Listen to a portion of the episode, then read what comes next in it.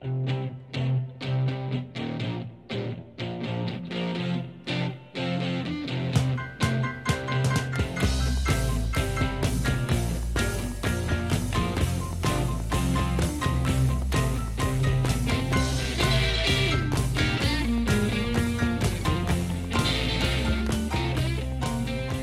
Okay, welcome to a special edition of Cowboy Shit the podcast. My name's Ted Stovin. He is Dustin Edwards, and with us today, the uh, I guess I'm not even actually sure what your official title is anymore with the uh, Canadian Pro Rodeo Association, Jeff, but but former general manager, and I think today you were telling me uh, um, glorified uh, volunteer of sorts. Yeah, I think uh, they use the official term CFR liaison, but I, I don't know exactly what that means. But um, well, we're going with it anyway. Yeah. So welcome to the show, Jeff Robson. Jeff, you've been on before uh, at least once or twice now. This might be this is the, you tw- so this is number three. Man, there's only like I think there's only two other people that have been on three times so far, and it is uh, Keenan Vine and uh, Core Blund. I'm So- not surprised at either of those guys, to be honest. Yeah, yeah. Keenan forced his way onto a couple extra Yeah. shows. I was just talking to him on my way here, and he's like, well, "If you're going to Ted's house, I know what you're doing." Now he'll be wanting number four so he can yeah, so one up you. Get the leader, get back on the Yeah. on the top of the leaderboard. Uh, but big news today, Jeff. Uh, the Canadian Pro Rodeo Association and uh, partners in Edmonton.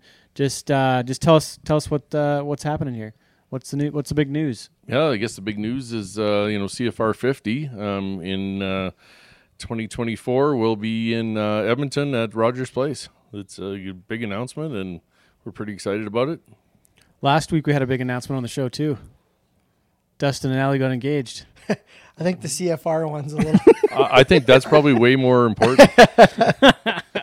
Um, so And congratulations, by Oh, the thank way. you, thank you, and I get- congratulations on. I didn't get to tell you that in person, so and congratulations on this on this big announcement because this is uh this is big news. There's been lots of lots of discussion over the over the past. I would I would say probably longer than a year on on what the future of the CFR was. So for you guys, this has got to be pretty nice to get it over the finish line. Yeah, when uh, you know when when I uh, you know when the board decided that uh, you know, or I guess I decided, I'm not sure who which, but um, you know we decided to bring in uh, replace me as the general manager. Um, one of the things that uh, I said I would you know be interested in trying to help out is to try and finalize the contract um, for the CFR and you know, I think it made sense um, for for lots of reasons. One, you know, I think I know all the players, so you know that a lot of that groundwork had already been laid, and and you know for for a new guy to come in and, and try and get up to speed on where all those discussions are at, it probably a bit difficult for him to to have some success. So yeah, I think it was a, a good opportunity for me to uh, you know carry that on, and yeah, here we are today. And so let's kind of talk about you know the kind of the high level stuff here. You know what is uh, how long is he going to be here? What what does it look like? Kind of dates and and everything that would have been part of the announcement today. Yeah, I think there's a lot of moving parts in those, uh, you know, in the term and, and the timing. And so, you know, like let's start with, uh, let's start with the dates. Um, you know, the Oilers Entertainment Group, um, you know, was uh, going to do a, a have a situation where they're going to, uh, you know, rent the building to uh, Explore Edmonton, which would be our primary partner. There's a bunch of other partners we'll get to in a few minutes, um, but uh, you know, they wanted us to be in and out of there before their regular season started, and so that that was a you know something we had to give a lot of consideration to because you know there's there's a lot of committees that are impacted, and you know for us to be able to turn around from the end of the rodeo season to try and get to CFR. You know, we like to have a month. A month is a, is a comfortable time to get jackets. You know, all the stuff for numbers. You know, back numbers, stock numbers. Like, there's a lot of moving parts there. Uh, verify earnings, all those things. Um, so you know, to move it up, you know, three or four weeks is is a big endeavor for us. Um, and we didn't take that you know that that decision lightly. Um, you know, there's a lot of moving parts around that decision, but I think what what I would the there's a lot of positives to it too. Uh, having it in in a you know almost a time of year where we're not going to have snowstorms. Um, you know, hopefully not. yeah, you know, we're gonna have, um, you know, we can do some outdoor activations, which I think could be interesting. Um, you know, we'd, you know, when I was on the CFR commission, going way, way back, geez, dating myself. Um, you know, we up until like 2015? No. Yeah, probably 2015 would have been when you were on the commission until, or 2014, or what would have been? yeah, well, I think I started on the commission in 2012. Okay. Um, but you know, we talked about moving the dates up so we avoided some of the nastier weather, and we'd always had a lot of pushback around. You know, need to align with farm fair, need to align with you know farmers, make sure we're out of the field, um, the rural community, and so I think it's going to be a big test for us to see whether we can pull off a major event like this uh, earlier. You know, hopefully we can engage a whole new audience uh, as well, uh, not just our, our obviously our loyal diehard fans, but we want to engage a whole new set of uh, um, you know whole new generation of people that love rodeo as much as we all love rodeo. And so i think there's there's a whole lot of positives around moving it up. I think um, so three year term we wanted to you know test the water on, on this new timing this will tell us a lot but it was you know kind of a long enough term i think we could get a good good snapshot of it but a short enough term that you know if we need to make a change or something needs to happen i think we can do that and then I think the other interesting part about it is, you know, the a window of opportunity that they gave us for the building was um, really makes itself lends itself to end on a Saturday night, and so oh, really? We're gonna we're gonna start on a Wednesday and we're gonna end on a Saturday night, and so we'll have a perf Wednesday, Thursday, Friday, two on Saturday, and I think it you know that there's there's a lot of pros and cons to it. I mean, Vegas did it. Um, Vegas stopped on a Saturday night. I, you know, leads up to a big party at the end. So you know, I think there's there's some pros and cons to it for sure. But I, I think the pros outweigh the cons. And so five performances rather than six. So we're down one. We're d- like down one performance from the traditional CFR format, which has been that way for a long time. As And long fo- as I can remember. and folks in rodeo are reluctant to change, just like a lot a lot of people we know, right? Like, but that's so. So I guess that takes me to my next question, though, of like prize money um, similarities. I don't, I don't know what the exact specifics are, uh, but we can talk about that a little bit, and then like what the maybe what the other proposals looked like, and just kind of a few few points that way. I think the you know basically the prize money will generally speaking be the same, but it'll be split up over five performances instead of six, so you can win more in each performance. Um, we can get in, get out of the building. You know that's really what they're after, um, and you know there's there's some other uh, performance parts of our contract that I think allow us to start to think about rodeo differently. I really think that that's you know we started it way back with you know, also keep dating myself. Um, maybe I'm hanging around too long. Um, but like, you know, there's a number of years ago where we started this, uh, the you know, the digital world where we had FloSports, and and now we're on obviously onto the Cowboy Channel, and you know, we couldn't be happier with how this is unfolding. But one of the things that I said at that time, um, sitting in a steakhouse in Calgary, I spent two nights with the FloSports people, and really started to share a vision for how how we thought rodeo could could really start to flourish. And the thesis around that was you know if we could get enough money for our digital rights you know we could start to put money back into our rodeos communities. And you know i mean it was a gamble i guess at the time sort of. Um, but at the time we had eight tour events and we've you know we fluctuated you know pre-covid from 8 to 11 but this past year, we've had 16 tour events. And I think that's a testament to the thesis that we thought about, we started with. Um, you know, we have SMS Equipment as our title sponsor of our tour. Obviously, you know, the money that we get from the digital streaming, we, you know, we pour that back into our communities. Um, there's money that, you know, that the CFR contract always allows us for, you know, we've called that initiative Harder Rodeo. Um, that money is now goes back to every community, not just tour events. Um, so you know, I had a guy at one of the committee meetings years ago say, you, know, you guys aren't really doing anything for us.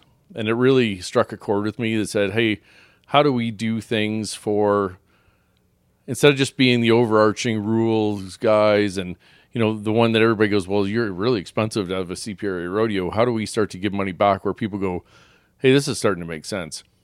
And it's clear it's happening. We had more rodeos this year than we've had in a long time, not just tour events, but more rodeos We have more membership this year. Our membership is way up this year. We've never had this kind of membership. So How many people? I don't even know. I think that. it was, it was almost 1,100 members. I think Oh, this wow. year. So you know, a big part of that is going to be. I mean, let's make no mistake. A big part of that is breakaway roping. I mean, that's. I think that's been a huge ad for us. And we wanted to include the breakaway ropers to some degree in, in our proposal and, and how we move forward. I didn't want them to go through all the same heartaches the team ropers had to go through and the barrel racers had to go through. which you were part of. I was right? very big a, a part of all of that. Um, and you know, how do we continue to you know how do we continue to grow our sport and uh, and do a good job of it, and you know not tax our our communities so much. So you know these bonuses that we could receive, you know, could go on to you know really bolster a big tour event. Um, they could bolster our Maple Leaf Circuit Finals. Um, so some of these things I think could really be a big thing for us as an organization as we move forward.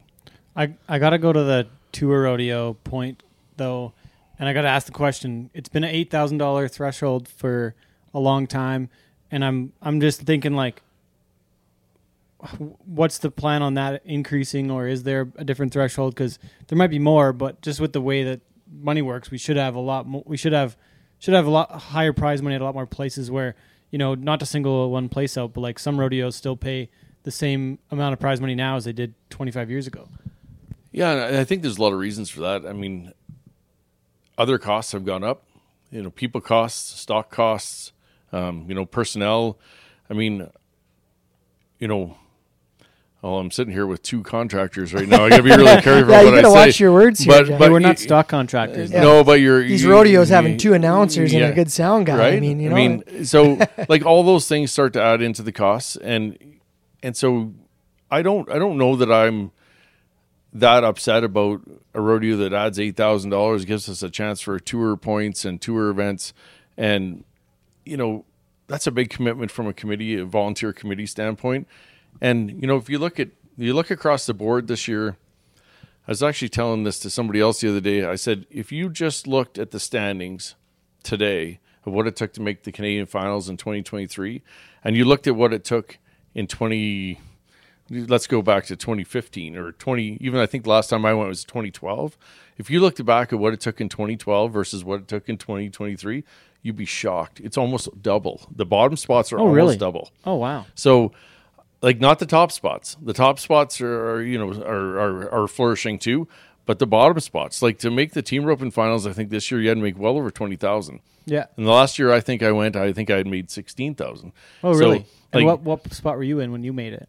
I think I was like eighth, maybe or Oh really? ninth. So it was, pretty- like 12 or so was the lower end. Yeah. So it, like it's it's it's changed dramatically, and, And, and- equal money in the team roping makes it more dramatic too. but there's not equal money everywhere. True, but it's it, there's more places that have it. Ponoka this year was a huge step. Like Yeah, Lyle Kurtz at CVS Controls, like that was a huge, huge kudo to him. Yeah, he sponsored that and the tie down. I think. Yeah. That- Well, I don't know what all he sponsored there, but I'm telling you, like that, like just stepping up and making that commitment was, you know, it, and it showed in the quality of the team ropers that we got this year competing at the rodeo.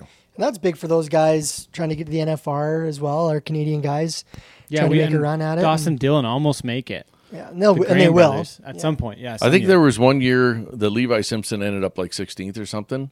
And they had, you know, not equal money in, in Ponoka. If they had had equal money in Ponoka, he would have made it easy. Yeah. And I think, Oh, that's too I think that's a real, ro- you know, I think, you know, you know, fantastic that Lyle stepped up and did that. And, you know, I mean, obviously he's a massive supporter of the rodeo and, you know, the world needs, you know, our, our, our world needs like those kinds of people, right? Um, to, to step up. But, um, yeah, it's pretty cool. So back to back to CFR chat, and, and obviously, uh, so a few less perfs, One less. just one, one, less, one less perf. I guess. Not a yeah, few. not a Not a few, few, one one. less. um, uh, what is kind of the turnaround time for getting into the building and getting getting out? Because we're going to be there Wednesday to Saturday. You obviously have a, a little bit bigger of a four window, day so stretch. what what is what is that in and what is that out? The hard out. Yeah, I think you know, I, I we, we haven't got into that too much, um, but you know, I think there's, you know, with with Red Deer, we always had lots of like, you know, lots of time to maneuver, and I, I don't think we're going to have that same kind of timing. Like we're going to have to be in, and we're going to have to get out. So. Um, I know. I think we'll have a two day session to get in, probably you know one day to get out, and like those are big. Those are fast turnarounds, and you know you you would know this from being in the event world. It's those are fast turnarounds with dirt and all the things that dirt brings, and and and so to get that ready, and and so I, I think, you know, it's it was a tough ask, but uh, you know, I think it's possible. Can we chat about the stakeholders that are part of this? Uh, Well, bringing bef- this and CFR? before that, let's talk actual dates too. For those that might have missed it, just tell us the actual dates uh, on when it's going to be there. It sounds like maybe it sounds like October, but I, I don't I haven't actually seen the dates yet. Yeah, I think um, I've had so many dates in my brain the last few days, but um, I think the first year is October second through fifth. Okay, I think those are the dates, but whatever Yeah. the Wednesday through, uh, Through Saturday is that uh, weekend, okay. I think it's second through fifth. And you were referencing hockey, so anyone that's listening that's not familiar, the NHL generally kicks off that kind of 13th to 15th week of October. Generally, is when the Yeah. NHL is going, right? So Yeah, and I think they wanted to have the building ready for their homestand, and and so that's that's fine. And you know, let's let's you know, I think uh, it's up to us now to to put on a fantastic show and show them how good a job we can do in that building.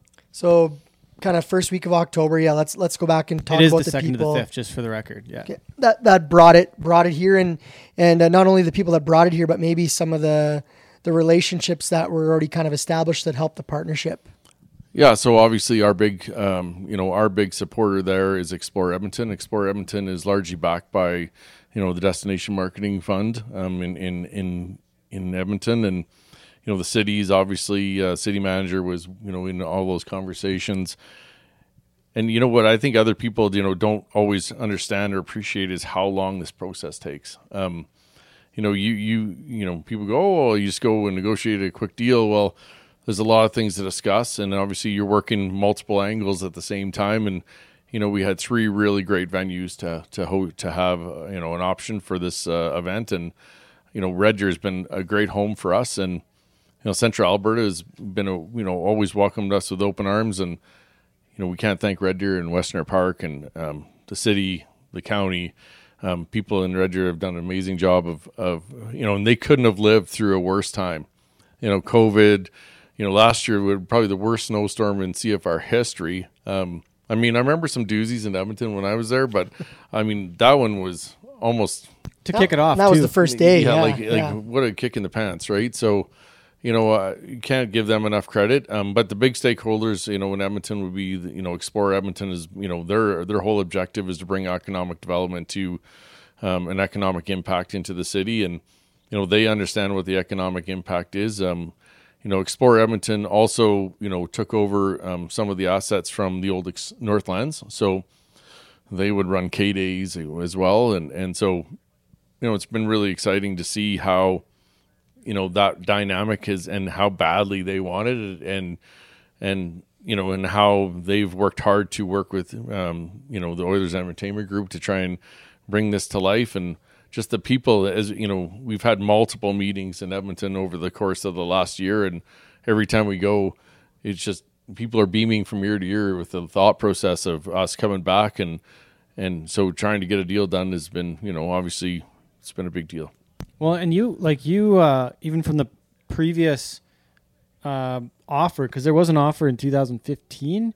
Is it from the Oilers group to put on the CFR? Like that was the one of the original um, continuations, and then that's when things went, you know, kind of awry, and then the CFR ended up in Red Deer. That was kind of like the decline of the offer in Edmonton previously by the board and management at that time. You had finished before that with the CPRA and your previous general manager position then, but but then but like you had still kind of kept in contact with the people and you knew the key players and a rodeo came back to Edmonton in 2018 and 19 I forget now but Our they last had year like there was in 2017. so- well but I mean the like the fall rodeo oh yeah, the fall rodeo. that yeah. because that was so, one that came back was a totally new rodeo. Yeah, there was a tour rodeo that came back. Yep. So like there was always like you you you personally had always kept in contact with the with the Oilers and with the people in Edmonton. Like it wasn't like like you you still kind of had had talked to the folks. That that was that's kind of what my point is is that you might not have been in the role in the couple years when the one deal got declined.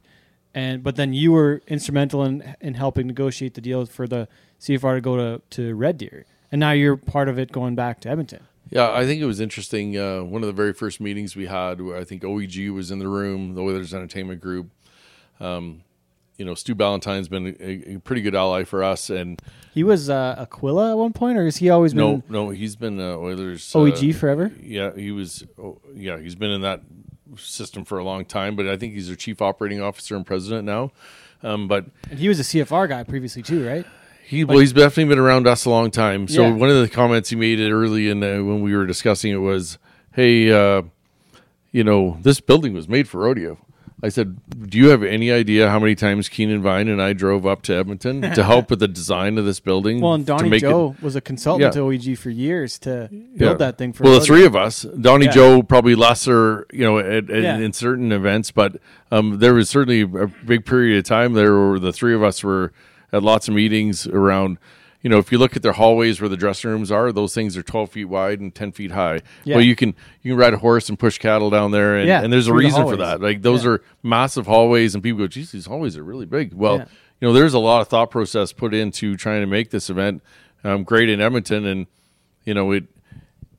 There's you know, two hallways that are almost that wide there. it, it, wild. it certainly it certainly uh, broke my heart. Um, you know, in 2015 when you know things started to go off the rails with with you know the Oilers group at that time, and you know, hey, uh, you know, can't saw sawdust like that's behind us, and let's move on. But um, but hey, uh, you know, the guys that were in charge at that time thought there was a better path, and and that's all great. And and um, but here we are, and you know, we're we're working towards bringing this big thing back, and you know, now you know the job at hand is to you know rally the corporate citizens, rally the city, rally everybody, and go, hey, listen, you know, we, we need your support, and we need to this to go big for lots of reasons, and and uh, you know, if we can all demonstrate that we're going to put our best foot forward, I think that there could be, uh, you know, uh, possibly a longer term uh, situation there.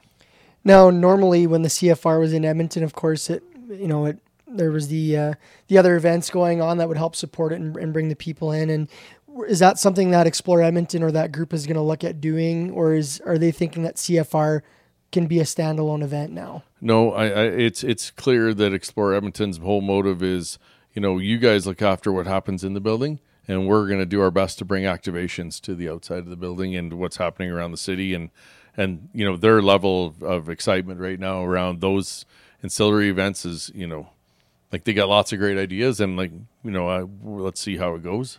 Um, but yeah, no, th- th- there's no question. Um, you know, we're, we don't line up with Farm Fair. That's a that's that's not a secret, and and uh, but you know, I think there's there's some things that they have their eyes set on that I think could could really, you know, bring a great four day party to, to downtown Edmonton to the Ice District, and and uh, yeah, like let's let's get behind it. Being able to have the ice district area um, for activations is pretty going to be pretty huge. Like you can have concerts out there, and you have a whole beer gardens, and like just the other day we bucked some bulls out there. Like there's like enough space to do some pretty major activations, and um, and having it like at this time of year, I think it's going to be beneficial for the like bucking stock and for all the horses that are there. Like I think that's I think that's a pretty cool, you know, kind of silver lining here that to have that to have that different the different date and try it out and we're going back and you know the next 50 years of CFR what does it look like? These first 3 you know this is what the deal is for 50 51 52 but uh but having those like having that having that different date and having those like it, the logistics though are still there's a lot of hurdles to get across. We can probably talk about that a little bit too. Yeah, uh, you know, obviously we're not at Northlands Coliseum anymore. Um, you know, we had not only we had Northlands, we had you know Northlands had across the road. They had stockyards. They had a lot of different moving parts there too, like barns and does any of that still exist or no like yeah, some of it still exists. Yeah. um, yeah. So there's we'll be able to use some of that I would imagine there's probably an opportunity there. Um, you know, we're gonna have to be a little more creative around uh, you know where we're gonna house all the stock and and what we're gonna do with it, and you know how much we truck in and how much we truck out and how much we stable there. And but you're right, Ted. I think uh, you know you can you can walk out of the building and have some cool activations out in the ice district and. I think Ford Hall too yeah, Ford Hall is massive, right? I mean, uh, there's there's there's quite a few opportunities, and you know, I, I don't know when we moved to Red Deer, you know, you thought, oh well, you know, the sky's falling and everything's terrible, and you know, it turned out to be pretty good there, and and pretty uh, great there Yeah, I and thought last year that Red Deer really found its stride, and it really felt like a significant event there. Like, I mean, this winter storm to start the wheat, a lot of people didn't make it in. But I, I thought by Saturday last year in Red Deer, it really felt like, you know, there was some really good things happening there. And Yeah, They- no, they did a lot of work. They did a lot of work, and, and you know, and rebounded really well, and you know, they've been a great partner. Like uh, I just can't say that enough. Like they've they've done a great job of, you know, when I'd say the first management group that was in there, you know, weren't weren't as keen on listening to some of our suggestions, which is interesting. Um, but you know, I think this group is, you know, in the way we've you know we've kind of taken what we learned when we moved and applied that to our new contract, so that you know we can have a little bit, maybe a little tighter hand on how that might go and and the suggestions and and how we agree on things. And, and I think this is this feels a lot more like um, more like at the end of the Red Deer relationship where, you know, guys like Mike Olson and Chloe and we're so great um, in Red Deer, and I feel like we're going to have that right away. And yeah, it should be should be a great experience. What I want to ask uh, was the actual structure of the agreement, and I don't know. I don't know what you can say or want to say, but like, is there any risk on the side of the CPRA? Like, who is like who's taking on the the risk of this event, and who's who's kind of like footing the where's the budgeting coming from? Like, in in Red Deer, Westerner Park put the bid in, and they ran the event. There was a lot of collaboration across the sides, but this is a whole new deal. I'm just kind of curious what the uh, what the structure of the deal looks like, if if you can even talk about it. Yeah, well, let's let's start with Red Deer because I think when we moved to Red Deer, um, you know, you had a situation where they, you know, we asked for a lot of things and, then they gave us everything, and you know, then you know some of that stuff was not able to be possible, right? So you, you, you know, you get got better management. Like we went through four CEOs while we were there in six years, um, and so as we got, you know, as we got to Mike Olson and and and our relationship with Mike was he's like, "You guys are the experts. Why aren't we leaning on you to try and figure this out?" I'm like, "We're happy to help. We just never been invited to the party." so, you know, now you know we're in a situation where, you know, as as we've formulated the new contract, I think we've taken what we've learned and said, "Hey." We need to be a part of this. We need to be. We need to have a little bit more hands on. We need to be sure that, you know, we're helping control the things that we can control, and so, you know, I think that that'll that'll help it, a- it a lot, and um, it. I think it's a recipe for success, and yeah, I think nobody is. Uh, you know, so in terms of the stakeholder, you know, our deal is with Explore Edmonton, and you know, there uh, there's really, you know, I mean, I guess there's really no downside for us, um, you know, in terms of risk. Um, but the risk would be, you know, the event doesn't go well. I mean, I guess that's the risk. Um, so you know, we're we're pretty committed to making sure this event goes well and in the in this short term contract, and and then you know, the, our, our anticipation would be, you know, let's pivot from there, right? But the the work has just begun again. You know, it'll begin in terms of planning, but it'll also, you know, in behind the scenes, you got to, you know, this this this looking forward never sleeps.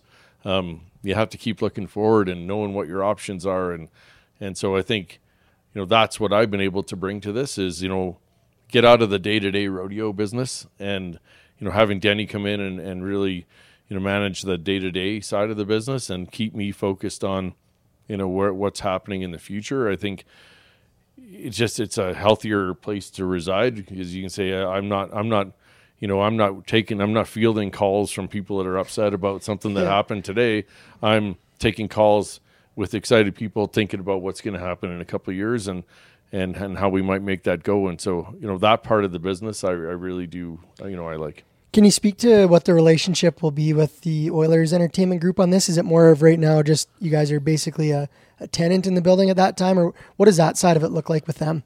Yeah, I mean, I, I think I think it'll have to evolve, Dustin. Um, you know, obviously they have state of the art technology in this building. They have access to, you know, cameras and things that you know most buildings didn't just build in, and they built it all. Like, um, you know, they obviously, I mean, they have like a screen that's you know most people would die to have, Yeah, right? yeah. So you know, they like the technology that they put in there is second to none, and so you know we'll we're, you know we're going to have to navigate and figure out how that relationship works. Um but you know the meetings we've had so far is you know they're they're keen to help us try and figure out what that is and what involvement they need to have.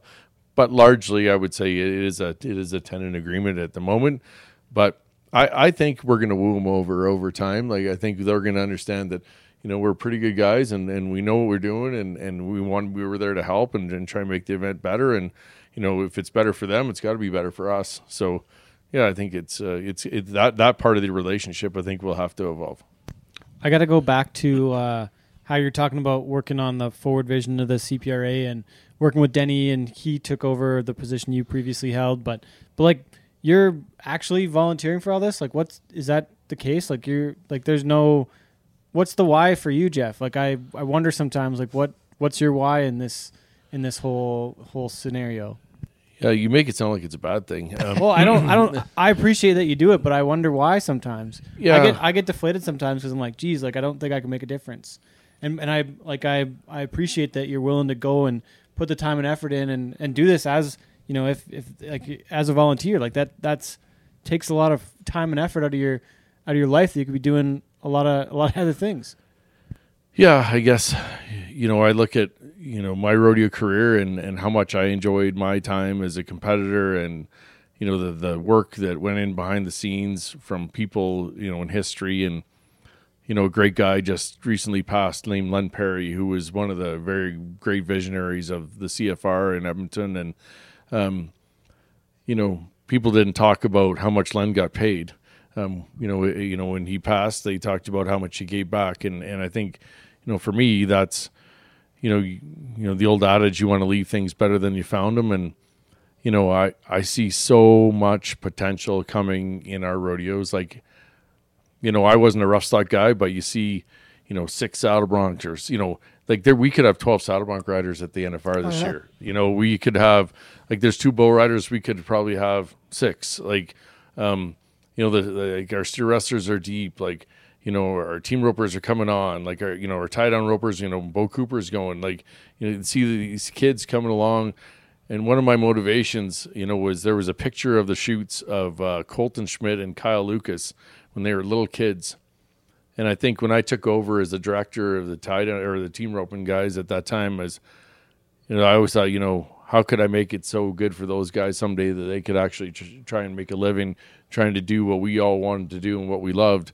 And I say like that's that's my motivation. There's nothing else. Like, you know, yeah, I still run my own full time business. I still coach hockey and do all the things I do. I volunteer on the Hockey Alberta board and um, you know, I do lots of things. But I you know, every time I start thinking about, well, you know, I probably should pass the baton and, and let somebody else do it and and you know, when they ask, well, would you keep helping this? And you know, that was one of the things when Denny came along was, you know, when I talked to Terry Cook and we had a breakfast one morning and I said, Terry, I think it's time. You know, I, I think it's time I moved on from being the GM, and I think there's somebody that could have so much more energy in in, in handling the day to day stuff, and and and the day to day stuff was never the stuff that really got me going. And anybody that knows me, that's probably true. I was probably cut and dried, and you know, probably like that. You know, where you know you see how excited he gets, or you know, Denny gets about you know handling situations and and and and what what what gets him up in the morning and and you see all the things that he's done already. I think he's done some really cool things. And you go i didn't have the time nor the energy for it. So um, but this i have a lot of time and energy for because you know i think this this means a lot to everybody and not having a cfr would be i think would be devastating. And and so you know that was you know I think some of your best work always gets done when there's when there's a thought process where this may not happen if somebody doesn't step up and do it. And I'm like, I think I need to step up and do it. And you know, if if next week somebody says, hey, you you know, you need to move on, and you know that happened in 2014. The board said, hey, Yeah. you need to move on, and you know we need to bring in a different guy. And you know, I didn't go out kicking and screaming. They said, hey, I'm happy to let that happen, and and uh, you know, but when they called and said, could you come back and help us? I went, yeah, like I would. I, you know, obviously, you know, But was it the same people though? it wasn't. Well- it was probably wasn't the same board. That no, you but yeah, you you you know you. Every time I came back, it was always you know, I, I was the team roping rep, and my term had been done. Somebody else had took that spot. They called me that summer and said, "Hey, could you come in and help us at the GM spot?" I said, "Sure, I'll help you in an interim." That was in I think 2012. You know, I left there two and a half years later. who was the GM before that? Was that Dale? Uh, Pete Montana. Oh, Pete. Oh, and then who was before Pete? Or was it Piccolo? Well, No, I was the rodeo administrator. Uh, well, and think I think Dale. I think Dale took a stab at it. Jim Piplo was the GM and the rodeo administrator for a while, and I think we burnt the poor guy out. Yeah, Um, fair. like you just you know those are a very of- it's a different. lot of work. Those are very different jobs, and Yeah. and you know, so uh, you know I think there's you know my motivation is probably not not the same as lots of people's motivation. I don't have like a you know any any crazy you know thought process around you know this has to happen. You know I just try and keep looking forward and go how do we keep making this better and every time you make it better you go okay this is this is we're actually making a step change here. Yeah.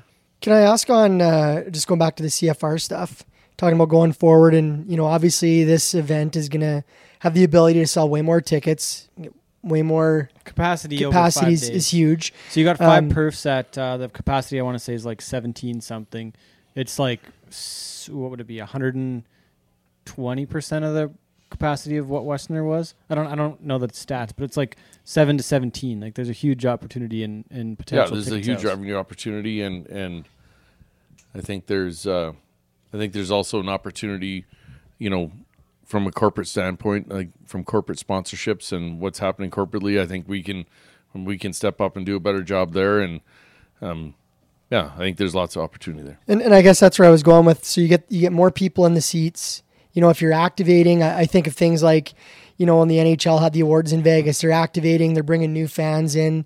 You know, you, you obviously want to see the same thing happen at a nice time of the year, new fans in. What about the uh, what about the reach on the media side with this deal in Edmonton? Is there is there going to be some opportunity from, you know, from a, a broadcast standpoint to, to grow this thing, or, or are you guys happy with where it's at with the Canadian finals and and what that looks like?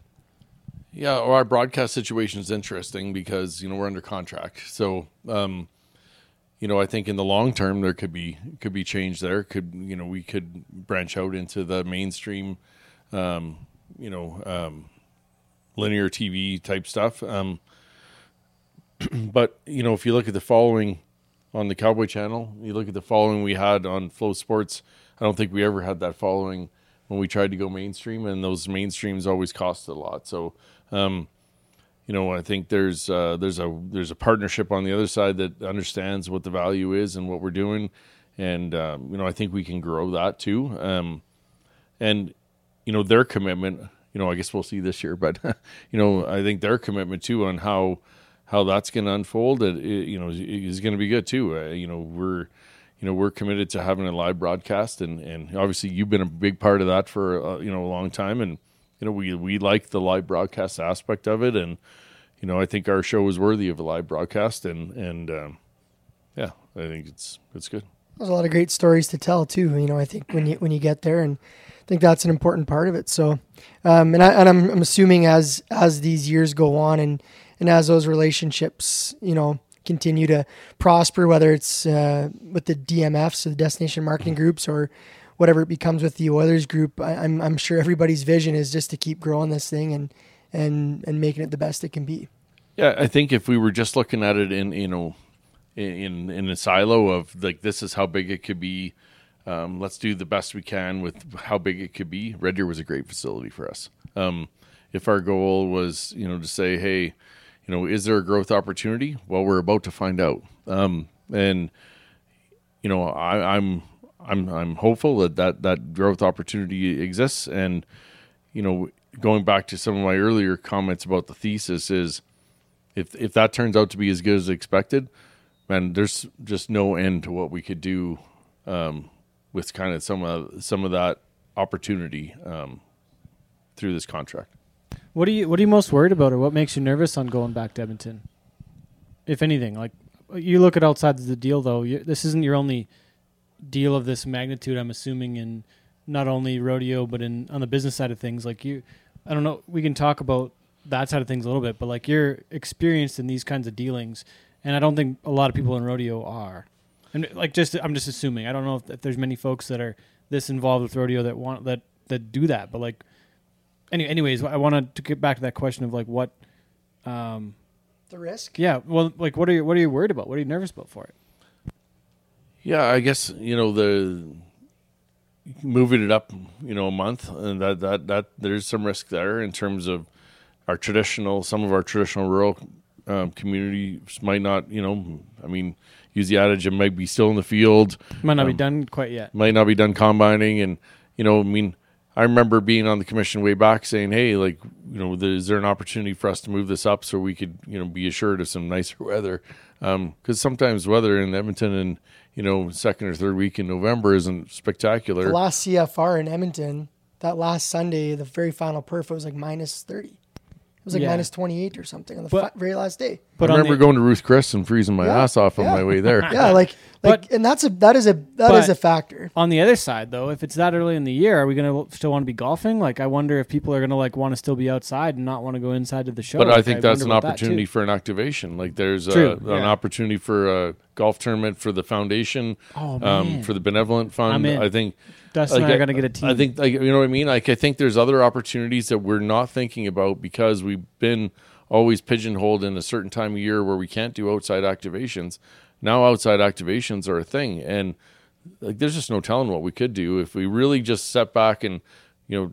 And that's where I, I that's where I say if you if you have the time and I and I like to think that I had the time to sit back and, and think about these things. If you say if I have the time to think about what are the things, cool things we could do, if the weather was a little nicer, I think you're uh, you hit the nail on the head. Well, look at look at what NHL teams do with these spring playoff parties when the weather's nice and red lots and the what they do up in Edmonton and, and I mean all over sports. I think hockey's a good example. Football, like when you can have those experiences outside of the venue in advance, it, it enhances that value for fans. And I'm I'm one I'm a sucker for it. If there's something going on, I want to be there before. I want to tailgate. I want to go to the red lots. Man, I I, think that's see- super cool, and that could be fun with the CFR. I could see like a like the tailgate party, like the tail, full tailgate party out there before the rodeo.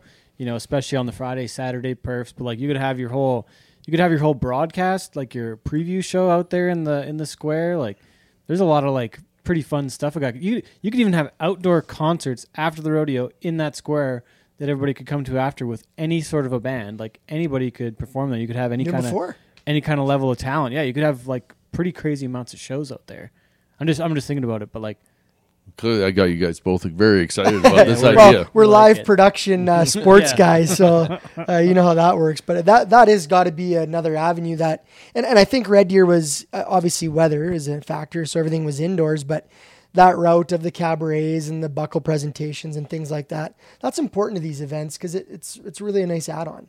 yeah, it's a great add-on, and you know, how do we? You know, I've never. I don't know that we've ever found the secret sauce yet. Um, for those events, and I think you know, there's the outside activations. I think there's just, I mean, there's just no telling what we could do with it that could really make that cool. well, if you need me to do the buckle presentations outside in the in the uh, you know in the square out there, I can get some. I can get a bigger, thicker jacket if I need to if it's cold out there. But This is my buddy Ted. He always is self-proclaiming for his Yeah, own if his, if own good. me. If just If if you you need me, Yeah, just if you need me. yeah. Um, I, I wanted to go back uh, just just quick I to got- to I got Red Deer. too, but you okay. I want to go back to Red Deer because if I recall, and I'm just going off recollection, when you guys first announced CFR in Red Deer, was it announced as a potential 10 year deal, five and five. five and five? So I guess what what led us now to the deal being done and and getting to Edmonton? I just wanted to touch on that just briefly. yeah. Well, you know, if the podcast needs to be two hours long, I can make it that long. Um, I, I was just curious because I, I I just remember like 10 was a big number when it first got announced. I think there's a lot of misconceptions about about that. So it was two five year deals, and at the end of the first five year deal, there was an opportunity for Western Park to. So keep in mind when we signed the first deal, it was Western Park and the Chamber um, of Commerce, and that changed over time. Um, there was a number of changes to our contract as we moved through, so it was pretty fluid. Um, and then you know, I think if you look at it and say, you know, if I was Western Park, um, I think what what the real message to the rest of the community in Red Deer was was this can't be on Western Park shoulders, um, and so and so lots of people were confused when West you know when when when the bidding process you know when we asked for RFPs, you know Red Deer bid and uh, and and and they put in a good bid, um, but this time it came from the city of Red Deer, Red Deer County and Western Park. So like I think it's you know there was a a different vibe of the bid and a, certainly a different crew of people we'd be dealing with. Um, if we would have went ahead with Red Deer, we would have we'd have activated a whole new group of people, committee, whatever that would have been.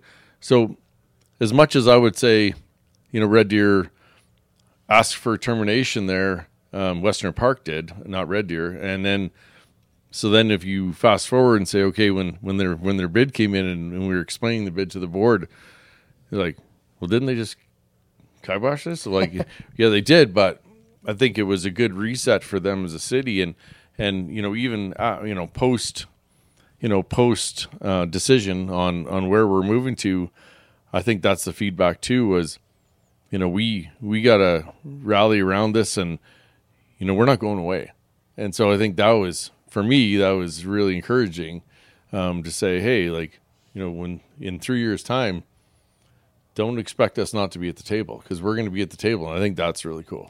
Does this open the door? I, I know if you look at, you know, there's tour finals, there's Maple Leaf finals, they're all in great homes.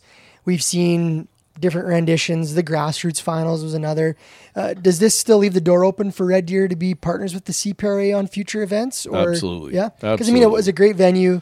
Uh, you know, they obviously saw some some some really good things there. So is that something you'd hope to see ro- pro rodeo in some capacity in Red Deer? Yeah, and I think that's that's that was the discussion that uh, Mayor Johnston and I had the other day. Is you know this it might be no today, but it's not no forever. It's not it's it's not you know we don't want it. It's not that we don't want to be in Red Deer. We we enjoyed our time there. We we they have a first class facility.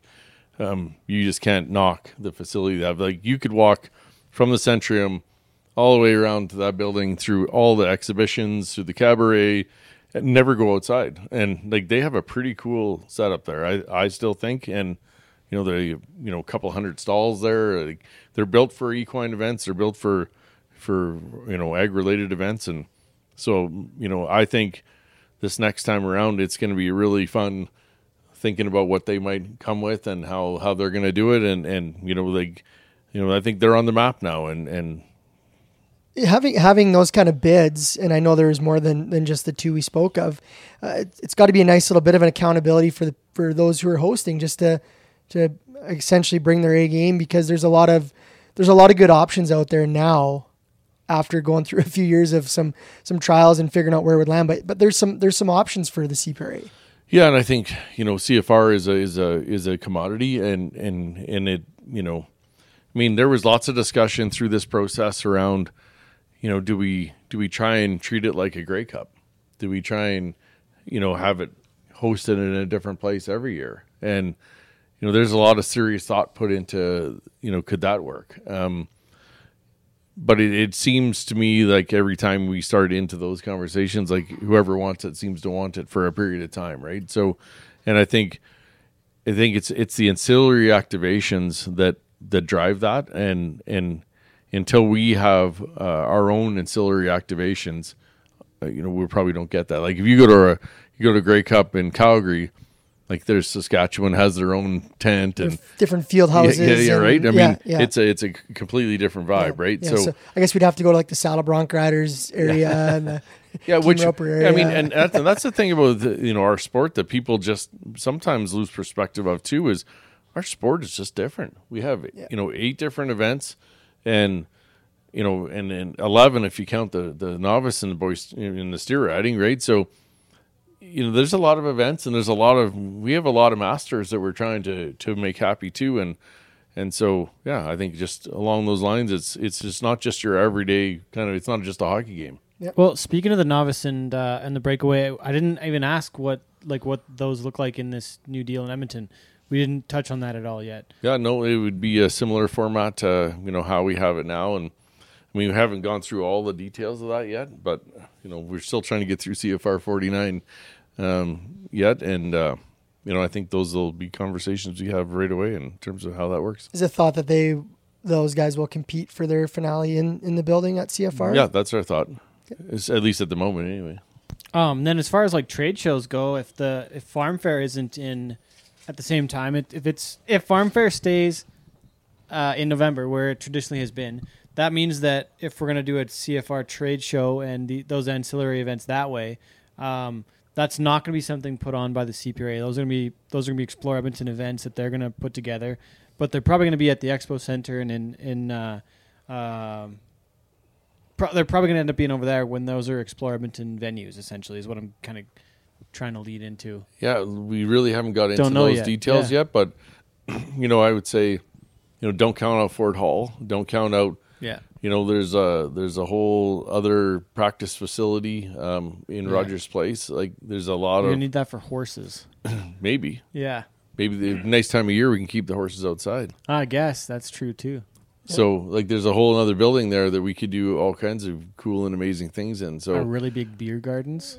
So like right, don't don't don't don't don't sell yourself short in terms That's of what true, the too. possibilities are. Right. especially October. I kind of forgot about that part, though. but like, but November was so traditionally like you had to have so much infrastructure in place on the stock side, and when you're at Northlands, you had the space to put the stock on the other side of the road over that way, and people could walk over from the from the trade show and farm fair. Like it was such a different, it's me a totally unique setup that way, and you know what's going to happen all day. I don't know what people are going to like. There's a lot. There's a lot of opportunities and things that people could do, but Well, I think the ice me think. district. You said it earlier. The ice district's going to lend itself Mm-hmm. to a bunch of stuff. I think, you know, Ford Hall could have activations. I think there could be activations in the practice facility. I think there could be, Yeah. you know, outside. th- th- there's a lot of things that could happen, right? Too. They had a whole beer garden, a beer garden, uh, or Oktoberfest kind of set up there when we were there last. The OEG has 11 acres surrounding that building, so I'm pretty eleven sure, acres. pretty sure- footprint there. Yeah. pretty sure that we can have a big footprint and figure it out. Did you get a room deal with the J Dub yet? Um, if you're asking me if I have a room reservation at the J Dub, Hopefully, uh, my wife does. You're like, Barb is on it. Barb I was is looking, on it. I was looking at the Weston again because that was one of the best stops before. Yeah, last night she we, we were having dinner and I said, you know, if you're smart, you get on the J Dub and get a Get a room, room booked reservation. right now. I'm I'm excited for uh, CFR uh, wrap ups at Ruth Chris again. Oh man, you could, down you in the got- vault You room. got all Sunday now. yeah, yeah, yeah, we like got all Dustin, Sunday. Dustin, there'll be never another night like that ever again in history. That was probably the biggest night in my life. Um, okay, I gotta, I gotta, we gotta go a little bit on this. There's like something else I want to get to a little bit too, but like just the history. Like that event in Edmonton was there for 44 years, right? The 44 editions of the Canadian Finals in Edmonton. Like there's, it was started there. It lived most of its life there before it moved. Like there's the tradition and the the memories and the you know the heritage of the event. Like how much did that play into things, and how much did that you know come up with things with the Explore Edmonton group and the and the city and you know I'm curious how much they missed it too because they there's a big hole in that economic center of Edmonton that was missing these last five years that they're probably like hey like there's actually we're actually we actually do the miss this and the businesses miss this you don't like, know what you got till it's gone. till it's gone yeah you know, I, I think when you, you know, so obviously we've spent a lot of time in in in in all the centers that had you know bid proposals and and I think one of the things that's you know rings through to me anyway as you as you think about it is everywhere we went in Edmonton, people talked about history. They talked about you know you know what what what had been you know what you know they keep talking about well you know guys came in and bought their F150s and they did this and they did that on their Ram trucks and uh, all those things, right? So, you know, I think all those are, are, are a really big, important piece of it. It's, you know, the economic development or the economic impact in the city was definitely huge. And so, you know, I don't think that's lost on the stakeholders.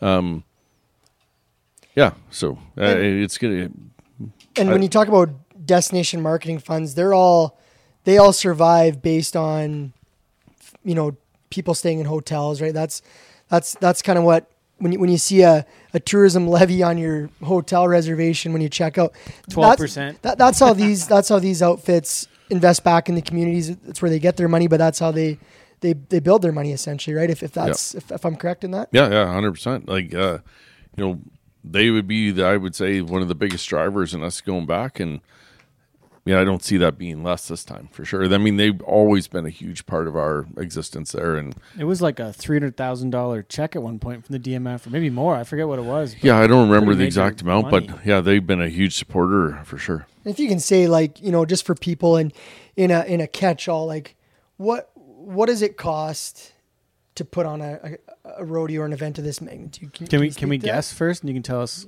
how off we are? Yeah, yeah, let her rip. What do you think, Dustin? You got a number? I, I would say like one one and a half You're way off. Really? It's like um, my guess is like all in if Explore Edmonton's putting a bid together.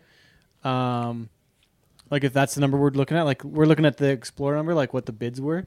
My guess would be like Is this including the prize money? yeah everything. Okay, so yeah, then I'm Yeah. So try again. I'm gonna say four. And I, I think like four and a half to five.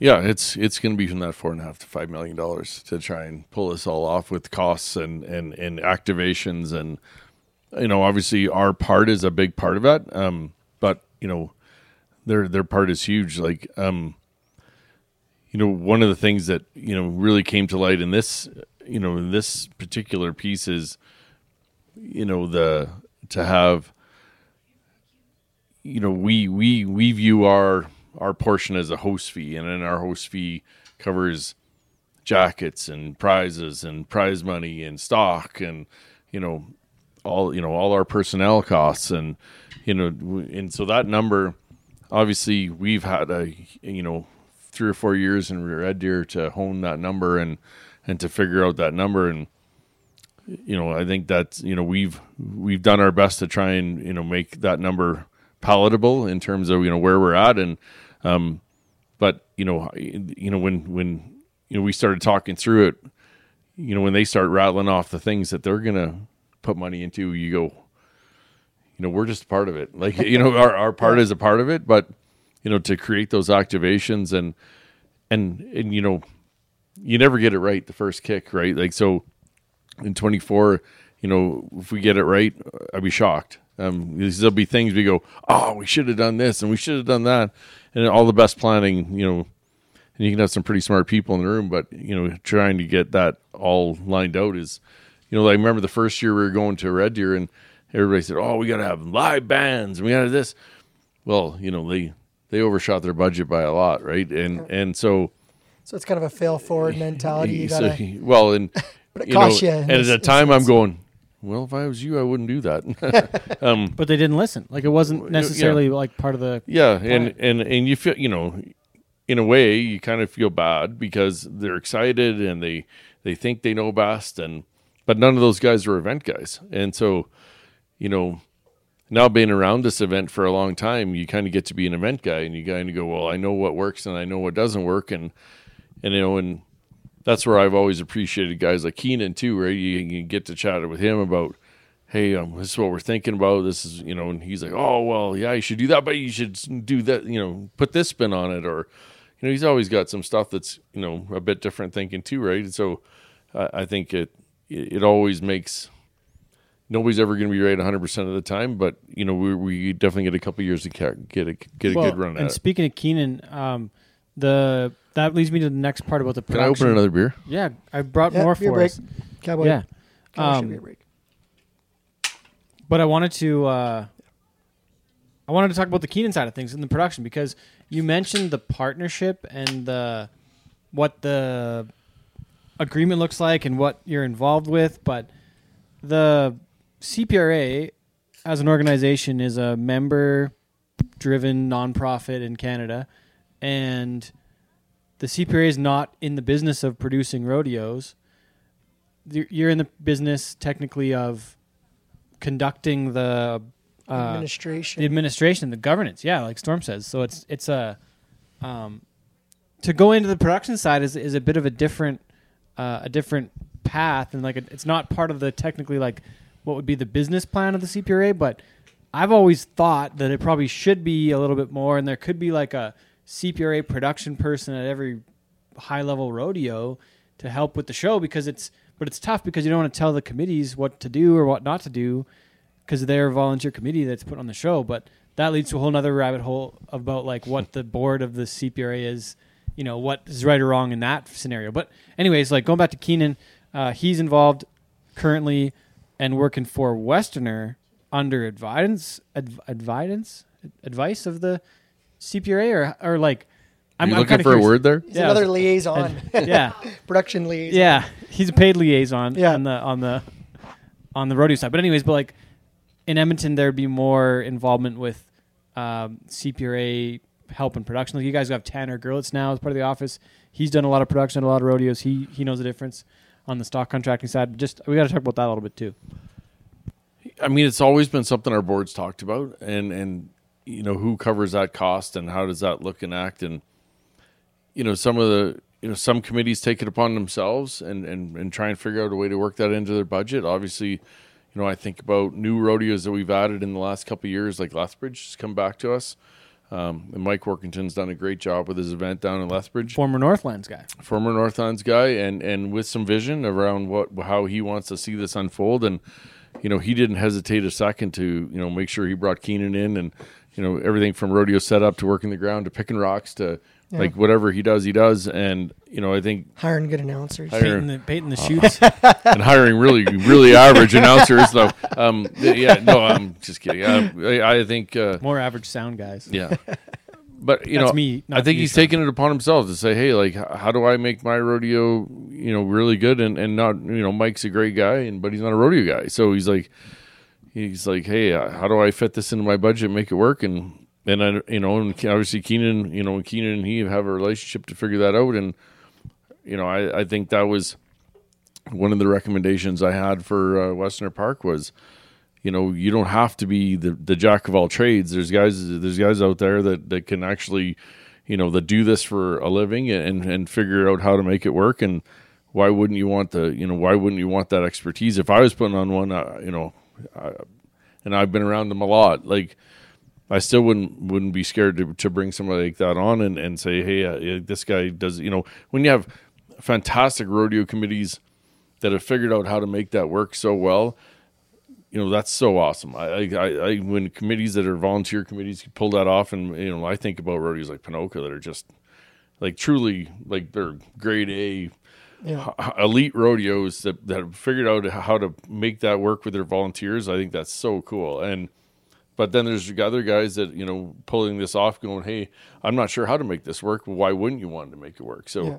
I I think adding that expertise in there is is uh, is is really key. So will you, is that kind of the plan going forward over the next three years with with the Edmonton group on on those kind of decisions and that kind of planning? Is that something that the CPRA will continue to kind of lead the foot forward? I know, in, when it was in uh, in Edmonton before, there was a commission that helped in the hiring of, of different personnel and, and production side of it. So, you know, maybe that's Ted, where some of your question was going is what what will that look like, and what will the CPRA's role versus Northland? That's or not exactly it, yeah uh, so uh, so very similar to the way red deer was um we're gonna uh we're gonna have we're gonna have a committee and you know that committee Oh, is CFR committee. yeah a cfr committee and that committee is you know largely in charge of what happens in the dirt and and and then you know if you go to the contract you know what what the cpra is responsible for in our host fee um, will be very similar to the way it's been the last few years.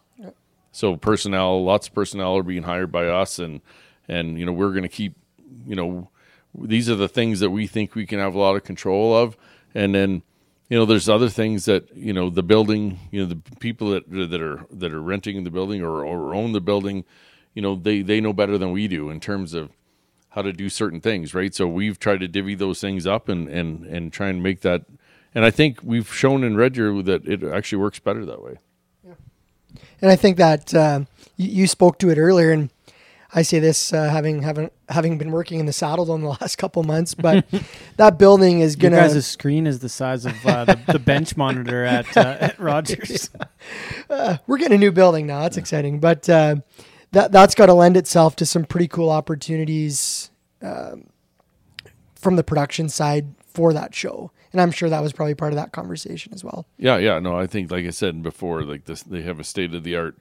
Like I, the first time you ever see the control room in in uh, Rogers Place, you you just go like you're gobsmacked. Like there's more bells and whistles and buttons and screens and you know I always remember the one that was in Northlands Place. You know, or Northlands Coliseum was at the bottom by the downstairs see it from bar. the bar, you right? Yeah, see that it was from the awesome. bar, Yeah. and it always looked pretty cool. Well, this one like looks rivals that. Like it like, like it 10 looks times the size. it looks like something in downtown New York you'd see at NBC or something. They even have a camera inside the jumbotron that's on this little like rig. Maybe there's even two of them, but you have like a full camera angle that's underneath the jumbotron for another angle. It's like kind of like halfway halfway is jib cam and halfway like RoboCam that you can run underneath of the scoreboard. The screens underneath the scoreboard at Rogers for the ice level people are almost bigger than the saddle domes right It's crazy. now. Yeah, that's the difference. That's crazy. It's wild. Um, Sorry is there, any, go on a has there been any discu- discussion on uh, like ticket prices and things like that? Because I know Oh, that, yeah. that that evolved a lot in Red Deer, and, and obviously And there's not as six-pack many tickets. seats. And yeah, like I guess is that is that part of this discussion? These yet, would or be is it called too early? five pack tickets. well, yeah, Five five, packs, pack. Yeah, yeah. Right. I, I I don't know what they're going to call it. Um, you know, obviously there was a huge following in Edmonton previously that uh, you know six pack ticket holders. Some people pass them down from generation to generation, and I'm cutting you off, but was there wasn't there at one point more six pack holders when the event came to Red Deer than even available seats in Red Deer? yes, that's a fact. Yeah. Yeah. So, you know, I, I still see that that's, uh, you know, uh, we haven't got into ticketing strategies yet. Um, ticketing strategies, obviously, we're still trying to prepare for CFR 49, yeah. but, um, Can't sell tickets to an event that the other one hasn't yeah, finished. um, Well, you can, but, probably shouldn't. yeah, but I, I, I see that, you know, there's, uh, if you've, you've been into an event in Rogers Place, it's, it's a pretty cool venue. Um, you know, I think the, the thing that's probably different this time around is the ticket revenue will will go to Explore, and so Okay. and uh, what what was the previous? It was Northlands, which so it's similar though, right? But there's some bonuses. Like you're saying, the ticket revenue will go to Explore, but yeah, so previously food and beverage obviously you'll stay with the Oilers, uh, Yeah, yeah, and, yeah. and then ticket revenue will go will go to uh, will go to Explore, and What about merchandise? and then you know merchandise is all part of uh, it's all part of Jeff uh, Robson official coffee mug. Yeah, Yeah. yeah, yeah. yeah, yeah, yeah. I'm gonna get my own Jeff Robson beer. Um, Yeah. no, um, we know people that make beer. Uh, clearly, you do. Um, yeah, no, I, I mean, those are all things that we've talked about, and and and I think you know it's uh, merchandise is always one of those things that there's there's people that do it really well. Like I think Cowboy Shit does it really well. Storm um, does it really well. I just then- sell it. And then there's I think there's there's there's people that don't do merch well, and and um, and so I think we we're somewhere in the middle of that, and and so how do we how do we ratchet that up a notch? And certainly something we've been talking about in terms of how do we make that better. And so yeah, no, I'm I'm excited about how that's going to unfold, and yeah, So it's essentially like your revenue streams though are sponsorship, ticket sales, and merchandise is kind of like the potential revenue streams for CFR in this new agreement, and it's probably what it previously was in Red Deer. Similar, like it's a similar thing for the CPRA. It's it's uh, the host fee, Yeah. so that's that's that piece. But otherwise, like it's a, it's Explore Edmonton on on they got they got those three pieces, and then you had mentioned maybe some bonus pieces on different levels of sales and what could go back to different portions that we kind of already covered that a little bit. yeah. So we built some tiering into uh, you know depending on how many tickets are sold. Is that Um, a, is that a number or a, or a revenue revenue? It's a number. Uh, it's a number of people in the building. Okay. A- and then uh, not giveaways like actual paid tickets. yeah, paid tickets. Yeah. You know whether they come or whether they don't come is irrelevant. But I think the, you know, I think the interesting part of that is, you know, we tried to set that so in a, in a way that I think the the the, the bar is isn't so high that we couldn't achieve some of those bonuses and. I think that's where the bonuses. Um, so the bonuses on uh, is on ticket sales, and then also the bonuses are on sponsorships. So, you know, Mm-hmm. Which is all taken on by Explore or partially CPRA or what does that look like? well, I mean, if you think about it, if we're paid on bonuses. You're going to put some bonuses, money. we're we're going to want to be Put some effort bringing in sponsorship, Yeah. right? So, yeah, yeah. it's a eat what you kill kind of scenario. well, and, Yeah. and it doesn't matter whether they sign them or we sign them. It still contributes Same to the difference. pot, and so Yeah. anything over a certain number, we're going to share in that. So, Okay. and so I think that's that's also interesting. So you know, there's lots of things we can do with that. Like you- like I said, the board will have to make a decision on how to, how do they deal with that. But you know, the you know it could be back to prize money to CFR. It could be to really bolster some new events like it could Canadian be- champion bonuses, maybe. could maybe be, you get a truck again. I don't know. well, that'd be nice if we got that back. But um, That'd be cool, right? but I think there's other things too that you know you think about our tour finale. You know, you know, it's a one day, one shot thing, and you know, for a few thousand dollars, you know, wouldn't that be cool if we could have a two day or three day event, and somebody could somebody could make at the end of the season, somebody could qualify for that and make you know ten or fifteen thousand. Look what the PRCA did with that Governor's Cup. It was a pretty. Yeah, pretty that was a major pretty big splash. I mean, that's that's another level. But would like something like but that. but right? Not- still, not off but still not not not something that we couldn't pull off, Yeah. right? And and maybe in a, maybe in a red deer. Lethbridge is looking pretty good on Yeah. the timing for that now because I'm assuming I'm assuming I, I, we didn't talk about this specifically, but uh, the last rodeo of the year is probably going to be in Armstrong now because you're not going to have enough time to get Hannah done the week before. No offense, no, un- unfortunately on the Hannah side of things and like those later in the year rodeos, but those aren't going to be for the same season anymore. Yeah, they'll count for world standing still. Um, yeah, So and 2020 like the They could they 2025 could standings, move into the next year, but we haven't really figured out the last date of the cutoff Oh, in terms okay. of like what rodeos would count, what wouldn't. So you could go long weekend or maybe a weekend beyond yeah, that. you could go maybe a weekend beyond that, and and you know It's be pretty tight. have because there's really nothing after the long weekend, really. Uh, in September. Well, there's like there's like the Medicine Lodge, Hannah used to be, and then there's Well, old, Hannah's like the last weekend of September. yeah, Yeah. which was Edmonton, which But that you mean the rodeo- weekend right Or, after uh, the long weekend, weekend? yeah, Yeah, yeah. there there traditionally hasn't been much. Not not much, yeah, yeah. that, like Medicine September Lodge, maybe. 10th, 11th Yeah, weekend. so there, yeah. I mean, there's opportunities and possibilities around. You know, could we could we host? Could you know could you use some of that money to host?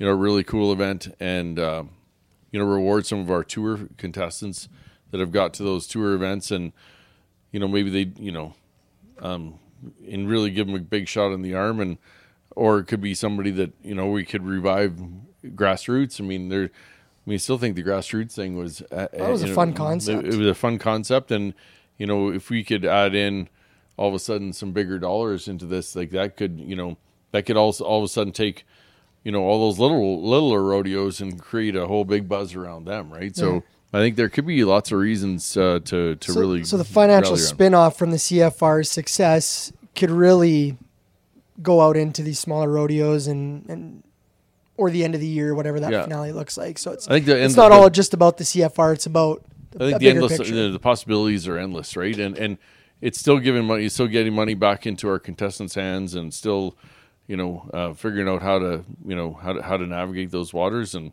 you know, I think there's, like you said, if you sit back and just think about all the cool things you could do with some money, like I think there's uh, there's some a lot of things we could do with it. I know Cool. a couple times. Uh, oh, sorry, Ted. Well, I know I a wanna- couple times we've talked about. We were looking back at the numbers, the attendance numbers in in Edmonton, and then what it looked like in Red Deer. Obviously, a much smaller building. I'm sure in their bid they they've proposed you know proposals on what expectations might be. Is there is there a bit of a number on the average on what they hope or what they'd like to see for the number of fans in at these performances over the course of those those five performances? Is there a number like Can I make a guess? Can we make some guesses again?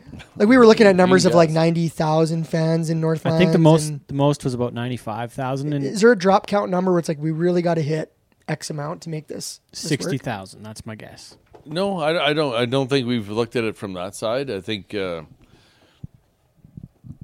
you know there's there's a, there's a there's some really interesting support coming for the event, and and these these revenue opportunities will be icing on the cake, right? And so I think you know obviously you know we're going to have a big fan push because we want we want people in the building and we want people in there, and obviously OEG is going to have a vested interest in that because they're going to get parking, they're going to get you know, food and beverage. They, Yeah, they're, they want those. Uh, They're, they're going to they want, want those per cap numbers. Yeah, uh, they're going to want the their roof, per right? caps to be up high. See, I even know those. What are you talking about? And that's how long I've been around this business. Um, yeah, they're like, and you know, I think one of the things too that people don't remember is like when we started in Red Deer, our per cap numbers were like sub twenty dollars, Wow, and now our Oh, per really? cap numbers are like almost forty bucks. that's huge. Like so, it's they've And doubled so, in. so for those losses. that might not know what a per cap is, does somebody want to give us? yeah, a de- Dustin, do you uh, want to give us a? give us a definition? So that is that is the the average spend per per body in the building that night. So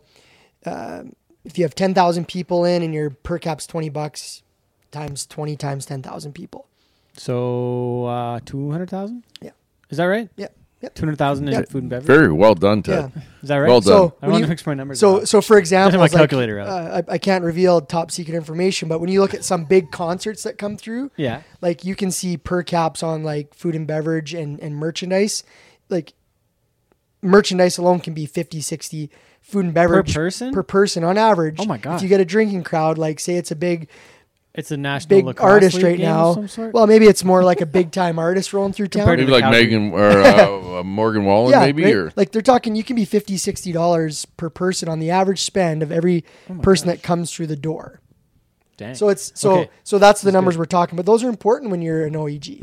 for sure. Yeah, because those numbers don't really matter to them. Yeah. Sorry, we're, ner- Uh, we're nerding out on our uh, Yeah, yeah. our business Okay. of sports. Look at us here. go! Look at us go! But going back to the uh, like a different way to look at that though is the is the average ticket price, your ATP. And so you mentioned you went back to the uh, He's using acronyms now. I, I, I had to go, get one in there too. But the average ticket price, J- Dustin, you asked the question about ticket prices, and I think I'm just this is just like a little bit of a theory, but I think the average ticket price could go down like relatively decently because you have far more.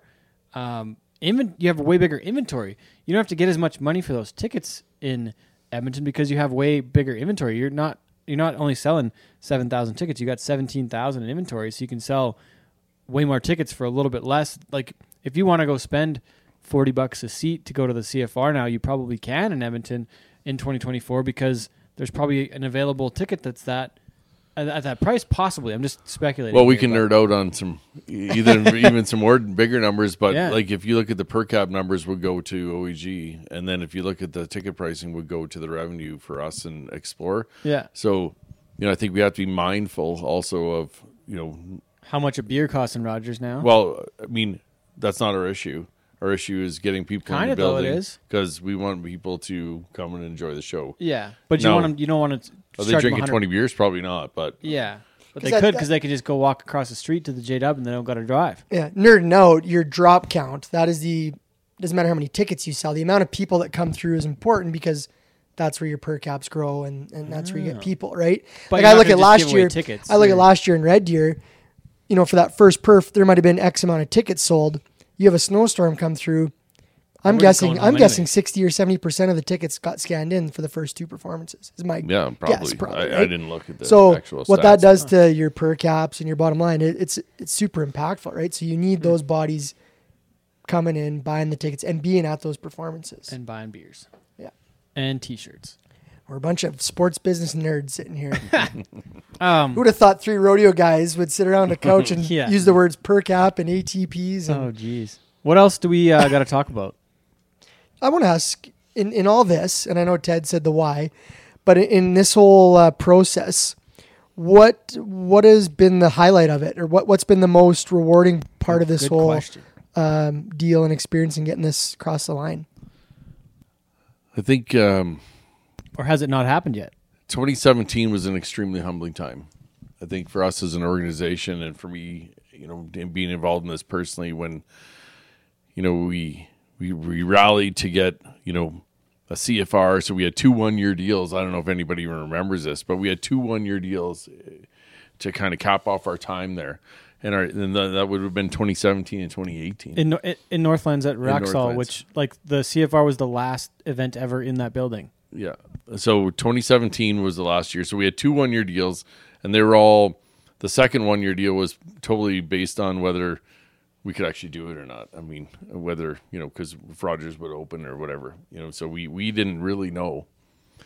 Because the the- last year the CFR was the last two 2017. years, 2017 was the last one in. and the Oilers were playing in Rogers then, right?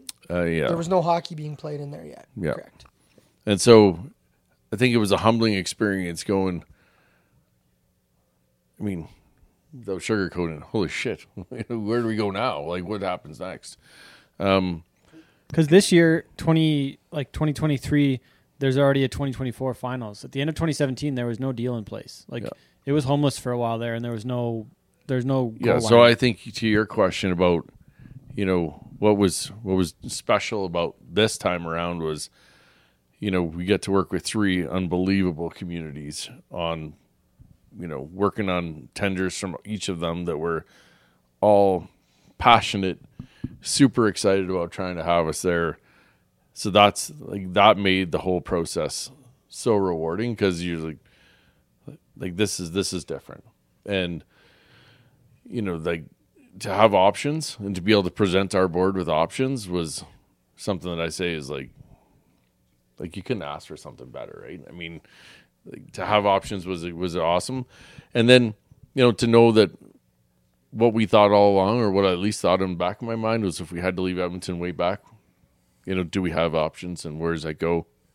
And then I think the other rewarding piece of that was I think we proved to the world that we could have an event, a successful event in a smaller venue, and there was so much skepticism when we decided when we announced we're going to Red Deer.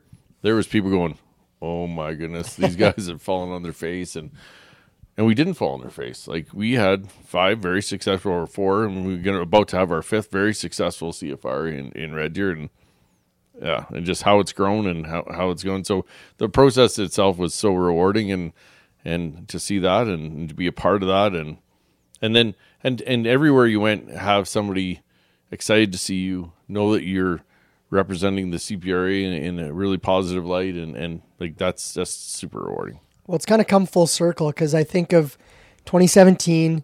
Remember people? I remember people out in the arena bag like getting Ziploc bags, the dirt. Like, yeah, in Northlands is the last last dirt from the CFR that's been there 44 years.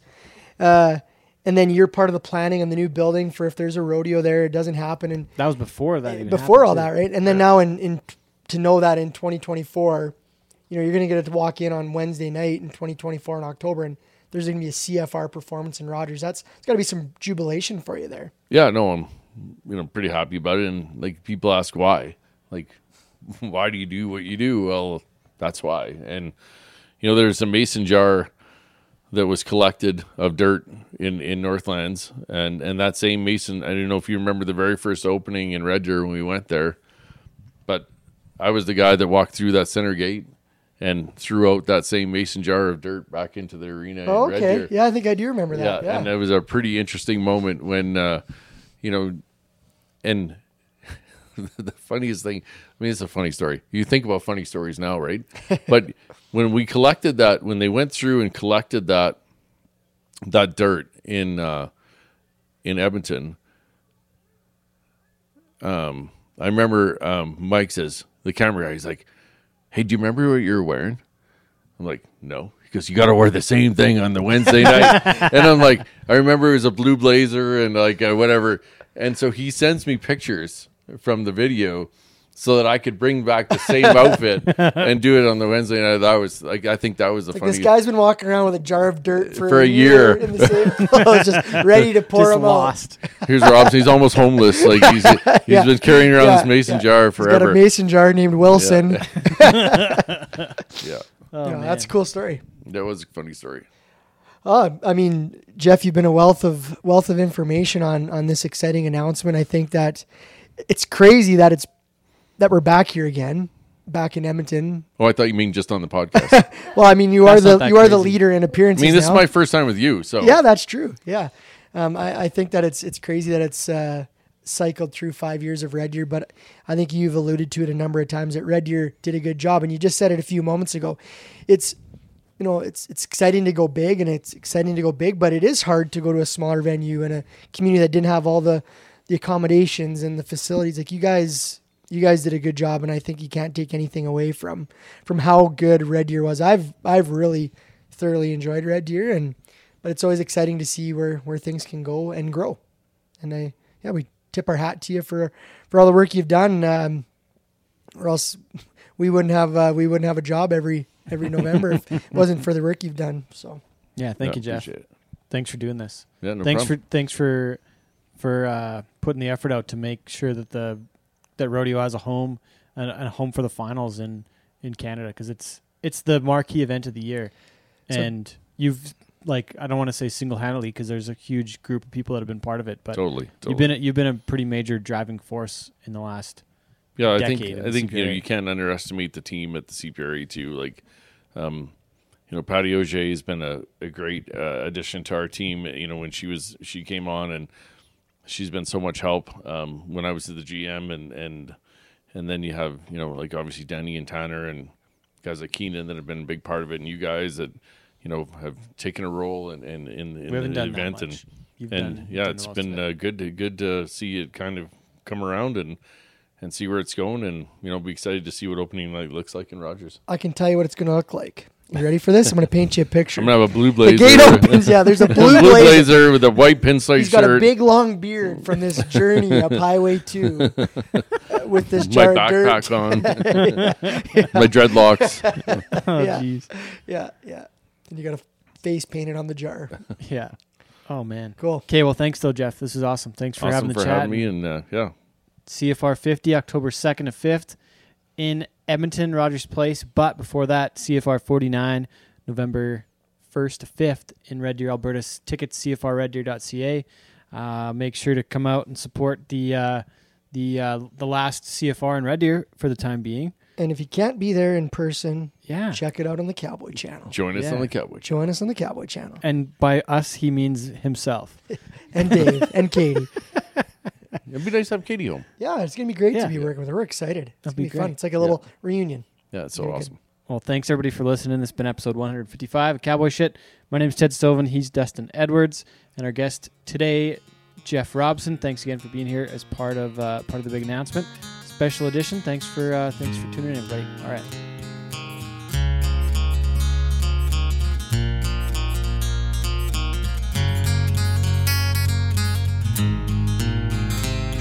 There's a young man flying high today from the airport in Seattle. Cowboy hat up atop his head with a suitcase and a saddle. He wears a steely eyed grin clear across his face cause he's wilder than 1880. And if rodeo's is one true love, then bronc riding's his lady. He's as tough as old Jim Shoulders, Casey Tibbs reincarnate. Sets his feet just like Dan Mortensen did back in 98. Today he's flying south to ride at the State Fair of New Mexico. He was built to ride the buckers, he was born to rodeo.